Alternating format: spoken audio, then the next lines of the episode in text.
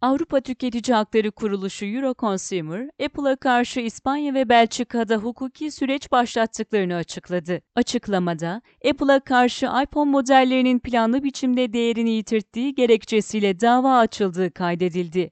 Apple'ın haksız ve yanıltıcı ticari uygulamalara giriştiği iddia edilen açıklamada, davanın iPhone altı, altı Plus, altı S ve altı S Plus modellerini kapsadığı ifade edildi. Açıklamada, Apple'dan Belçika ve İspanya'da söz konusu model sahiplerine altmışar avro tazminat talep edildiği, benzer hukuki süreçlerin İtalya ve Portekiz'de de başlatılacağı kaydedildi. Apple geçtiğimiz günlerde A B D'de eski telefon modellerini kasıtlı olarak yavaşlatarak tüketicileri mağdur ettiği iddia edilen bir davada yüz on üç milyon dolar ödemişti. Şirket, Mart'ta da benzer konuda açılan başka bir davada uzlaşma yoluna giderek beş yüz milyon dolar ödemeyi kabul etmişti. Apple, yavaşlatmaların beklenmedik şekilde kapanmaların önüne geçmek amacıyla yapıldığını savunurken, uzmanlar şirketin bunu tüketicileri yeni modellere teşvik etmek için yaptığını iddia ediyor.